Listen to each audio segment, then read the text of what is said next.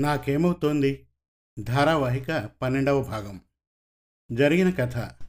కొత్తగా పెళ్ళైన ప్రియా అనే యువతిని ఆమె భర్త నిద్రలేపి ఆమె తన గొంతు తనే నులుముకొని ఆత్మహత్యకు ప్రయత్నించినట్లు చెబుతాడు.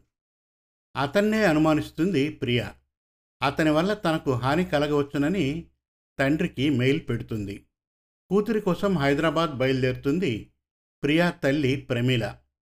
ప్రియా స్నేహితురాలు డిటెక్టివ్ పురంధర్ గారి అమ్మాయి ప్రవల్లిక ఫోన్ చేసి హన్సిక అనే మరో ఫ్రెండ్ మూడు రోజుల నుండి కనపడడం లేదని చెబుతుంది. ప్రియా కూడా కాల్ లిఫ్ట్ చేయడం లేదని చెబుతాడు ఆమె తండ్రి ప్రభాకర్ రావు. స్నేహితుడి రూంలో ఉన్న తరుణ్ణి కలుస్తాడు ఉదయ్. హన్సికను తను హత్య చేసినట్లు ప్రియా తనతో చెప్పిందని అంటాడు తరుణ్. పొంతన లేని సమాధానాలు చెబుతున్న ఎస్ఐ రంగనాథాన్ని సస్పెండ్ చేస్తాడు ఏసీపీ ప్రతాప్. తరుణ్ణి పోలీసులు అదుపులోకి తీసుకుంటారు. సస్పెండ్ అయిన ఎస్ఐ రంగనాథాన్ని రిసార్ట్ మేనేజర్ సందీప్ని విడుదల చేయమంటాడు ఏసీపీ ప్రతాప్. స్టేషన్ దాటి బయటకు వెళ్ళగానే వాళ్ళను ఎవరో కిడ్నాప్ చేస్తారు. తమను కిడ్నాప్ చేసింది మఫ్టీలో ఉన్న పోలీసులేనని అనుమానిస్తారు రంగనాథం సందీప్లు. స్టేషన్లో ప్రియా తల్లి ప్రమీల గతంలో జరిగిన సంఘటన వివరిస్తూ ఉంటుంది.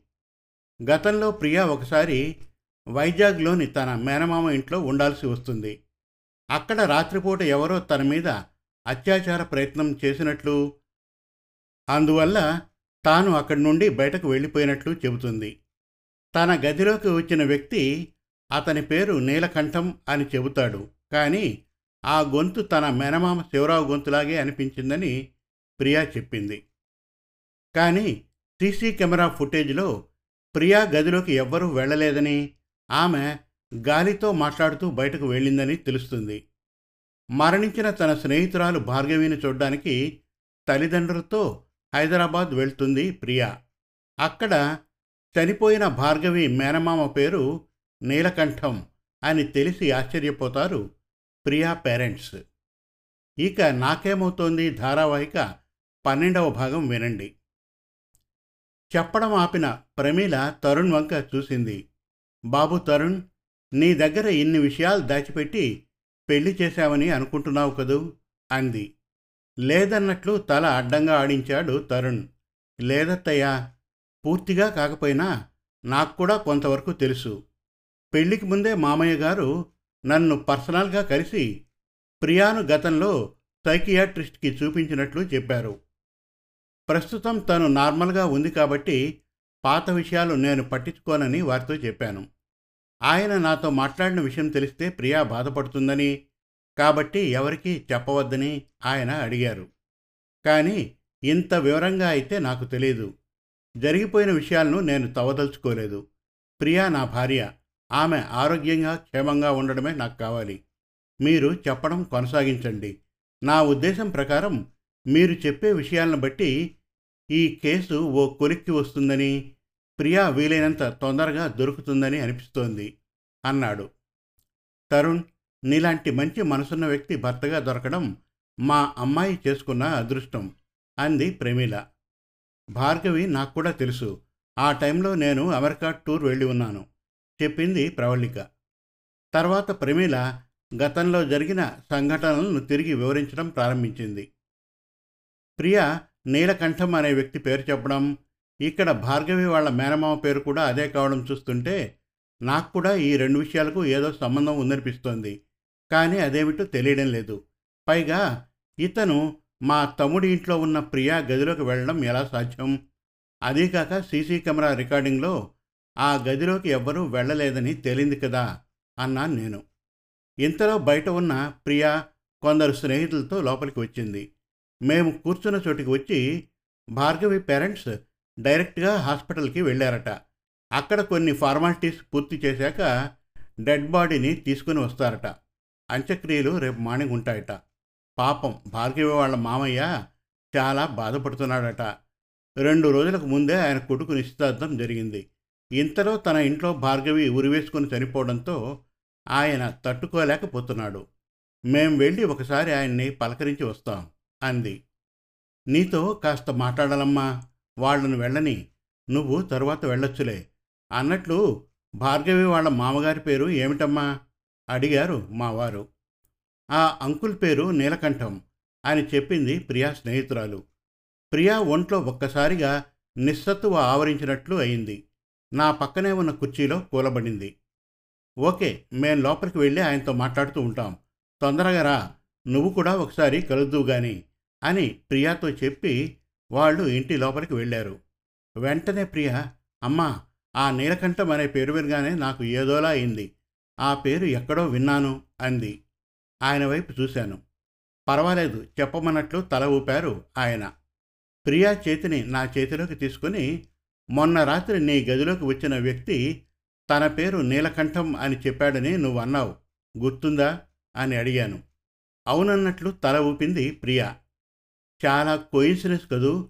వైజాగ్లో నేను మామయ్య వాళ్ళ ఇంట్లో పడుకోవడం భార్గవి ఇక్కడ తన మేనమామ ఇంట్లో పడుకోవడం నా గదిలోకి వచ్చిన వ్యక్తి తన పేరు నీలకంఠమని చెప్పడం ఇక్కడ భార్గవి వాళ్ళ మామ పేరు కూడా నీలకంఠం కావడం చాలా విచిత్రంగా ఉంది.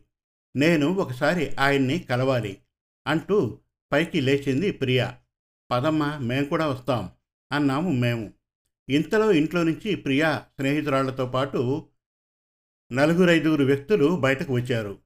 అందులో పొడవుగా దృఢంగా ఉన్న ఒక నడి వయస్కుడిని చూసి ప్రియా ఉలిక్కిపడింది నా భుజం తట్టి అమ్మా ఈయనకు మంకీ క్యాప్ వేస్తే అచ్చం నా గదిలోకి వచ్చిన వ్యక్తిలా ఉంటాడు అంది. తర్వాత దగ్గరలో నిల్చుని ఉన్న వ్యక్తిని పిలిచి ఆయనెవరని అడిగింది. ఆయనే నీలకంఠం ఈ ఇంటి ఓనర్ చెప్పాడు ఆ వ్యక్తి. మా వారు ప్రియాను దగ్గరకు పిలిచి తన చెవిలో నెమ్మదిగా నీ గదిలోకి ఎవరూ రాలేదన్నది సీసీ కెమెరా రికార్డింగ్లో తెలిసిపోయింది. మొన్న రాత్రి నీ మేనమామ నీ గదిలోకి వచ్చినట్లు నిన్ను చంపడానికి ప్రయత్నించినట్లు నీకు అనిపించింది భార్గవి నిన్న రాత్రి ఉరివేసుకొని చనిపోయింది. ఒకవేళ అది ఆత్మహత్య కాదేమో భార్గవి మేనమామ ఏదైనా చేసి ఉండడానికి అవకాశం ఉందేమో అన్నారు. ఒక్క నిమిషం ఇప్పుడే తేల్చేస్తాను అంటూ ముందుకు వెళ్ళబోయింది ప్రియ. ఆందోళనగా తన చెయ్యి పట్టుకున్నాను నేను. నా చేతిని విడిపించుకుంటూ అమ్మా నేను నార్మల్గానే ఉన్నాను. నాకేమీ కాదు అని చెప్పి ఒక స్నేహితురాల్ని పిలిచి ఆమెతో కలిసి నీలకంఠం ఉన్నవైపు వెళ్ళింది. మేం కూడా ఆమె వెనకే నడిచాం. అతనికి సమీపంలోకి వెళ్ళాక ప్రియ తన స్నేహితురాలతో మాట్లాడుతున్నట్లుగా నేనెవరో తెలిసిపోయిందన్నమాట. అయితే నిన్ను వదిలిపెట్టను అంది. నీలకంఠం ఉలిక్కిపడి ప్రియా వైపు చూశాడు. ప్రియా అదేమీ పట్టనట్లుగా తన ఫ్రెండ్స్ని విష్ చేస్తూ కాస్త దూరంగా ఉన్న కుర్చీల వైపు వెళ్ళింది. మేం కూడా తన వెనకే వెళ్ళాం. నీలకంఠం ఎవరితోనో మాట్లాడుతూ ఉన్నా అతని ధ్యాసంతా ప్రియా వైపే ఉంది. మరికొంతసేపటికి ఒక కుర్రాడు ట్రేలో టీ కప్పులు పెట్టుకుని అక్కడ ఉన్నవారికి సర్వ్ చేయడం గమనించాడు అతను.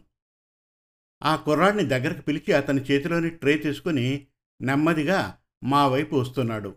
అతను దగ్గరకు వస్తుండగానే ప్రియా లేచి నిలబడింది. అతను ప్రియా వంక చూస్తూ ఎవరమ్మా మీరు? తన స్నేహితులా? అని అడిగాడు. నేను భార్గవిని అంటూ ఉండగానే ఆయన ఉలిక్కిపడ్డాడు. అతని చేతిలోని ట్రే జారి పడబోయింది. ప్రియా అది పడకుండా పట్టుకుని నేను భార్గవిని అంటిపెట్టుకుని తిరిగే స్నేహితురాల్ని. మీరు బాధపడకండి అంకుల్ నేను మిమ్మల్ని వదిలిపెట్టను అంది. మళ్ళీ కంగు తిన్నాడు ఆయన. అదే అంకుల్ భార్గవిని మిస్ అయ్యారు కదా నేను మిమ్మల్ని తరచూ కలుస్తూ ఉంటాను. మీరు నాలో భార్గవిని చూసుకోవచ్చు అంది అతడి కళ్ళల్లోకి సూటిగా చూస్తూ. అతడు తన ఫీలింగ్స్ని కప్పిపుచ్చుకుంటూ అలాగేనమ్మా మంచిది. అంటూ మాకందరికీ టీ కప్పులు అందించి అక్కడి నుంచి వెళ్ళిపోయాడు. సందేహం లేదు నాన్న. భార్గవి మరణంలో ఖచ్చితంగా ఇతని ప్రమేయం ఉండి ఉంటుంది. కానీ ఇతన్ని ఎవరూ అనుమానించడం లేదు అంది ప్రియ. మా వారు వెంటనే తన అన్నయ్యకు కాల్ చేశారు. పోలీస్ డిపార్ట్మెంట్లో ఎవరైనా తెలిసిన వాళ్ళు ఉన్నారా అని అడిగాడు. విషయం ఏమిటని అడిగాడు ఆయన. ప్రియా స్నేహితురాలు ఆత్మహత్య చేసుకున్న విషయం మీకు చెప్పాను కదా పోలీసులు కూడా ఇది ఆత్మహత్యనని నమ్మినట్లు ఉన్నారు. మాకెందుకో ఈ విషయంలో అనుమానం కలుగుతోంది.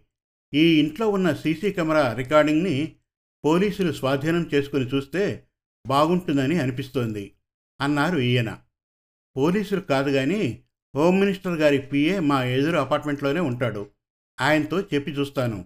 ఈలోగా అక్కడి లొకేషన్ నాకు షేర్ చెయ్యి అన్నారు మా బావుగారు. మరో పావు గంటలో ఆ ఇంటి ముందు పోలీస్ జీప్ ఆగింది. నలుగురు పోలీసులు నేరుగా ఇంట్లోకి వెళ్ళారు సీసీ కెమెరా మానిటర్ ఎక్కడని నీలకంఠాన్ని ప్రశ్నించారు. ఆయన ఒక మూల ఉన్న మానిటర్ని చూపిస్తూ హార్డ్ డిస్క్ పాడైపోయింది. దాన్ని తీసి పారేశాం. అందువల్ల రికార్డింగ్ కావడం లేదు అని చెప్పాడు. సీసీ కెమెరా పనిచేయకపోతే సర్వీస్ పర్సన్ని పిలిపించాలి. అంతేగాని హార్డ్ డిస్క్ తీసి పారేస్తారా అని అడిగారు పోలీసులు. సమాధానం చెప్పలేదు నీలకంఠం. అక్కడే రాసి ఉన్న సర్వీస్ పర్సన్ ఫోన్ నెంబర్కి కాల్ చేశారు పోలీసులు. నాలుగు రోజులకు ముందే తనిఖీ చేసినట్లు హాల్లో బయట వరండాలో ఉన్న రెండు కెమెరాలు బాగా పనిచేస్తున్నట్లు చెప్పాడు అతను. రికార్డింగ్ కూడా ఏ ఇబ్బంది లేకుండా అవుతోందని చెప్పాడు. దాంతో పోలీసులు హార్డ్ డిస్క్ కోసం ఇల్లంతా గాలించడం మొదలుపెట్టారు.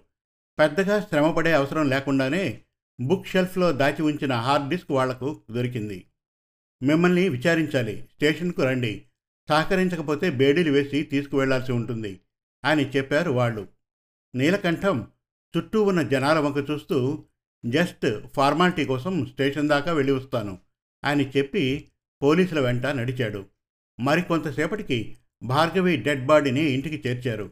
భార్గవి పేరెంట్స్ కూడా అక్కడికి వచ్చారు. కొద్దిసేపు అక్కడ ఉండి మేము మా బావగారి ఇంటికి బయలుదేరాం. మేము వెళ్ళేసరికి ఆయన ఎవరితోనో ఫోన్లో మాట్లాడుతున్నాడు.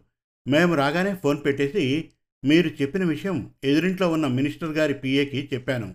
ఆయన వెంటనే పోలీసుల్ని అక్కడికి పంపారు. పోలీసులు నీలకంఠాన్ని స్టేషన్కి తీసుకెళ్ళారట కదా.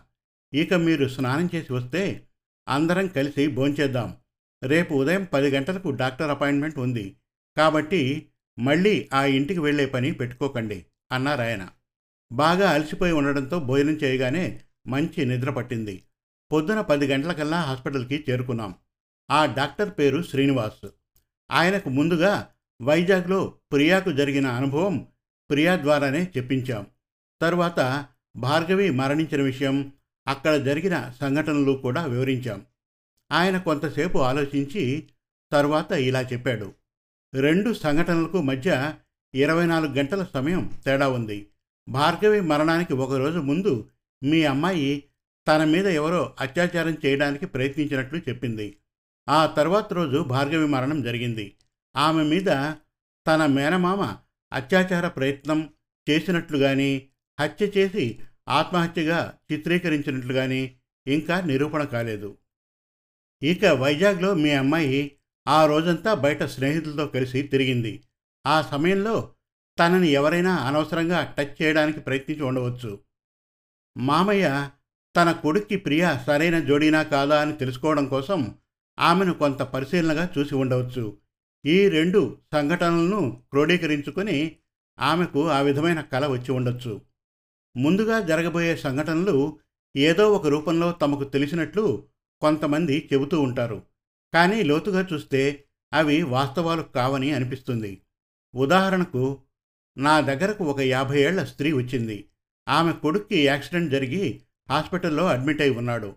ప్రాణాపాయం ఏమీ లేదని డాక్టర్లు చెప్పారు. కొడుక్కి యాక్సిడెంట్ జరగడానికి కొన్ని గంటల ముందే అలా జరగబోతోందని ఆమెకు అనిపించిందట.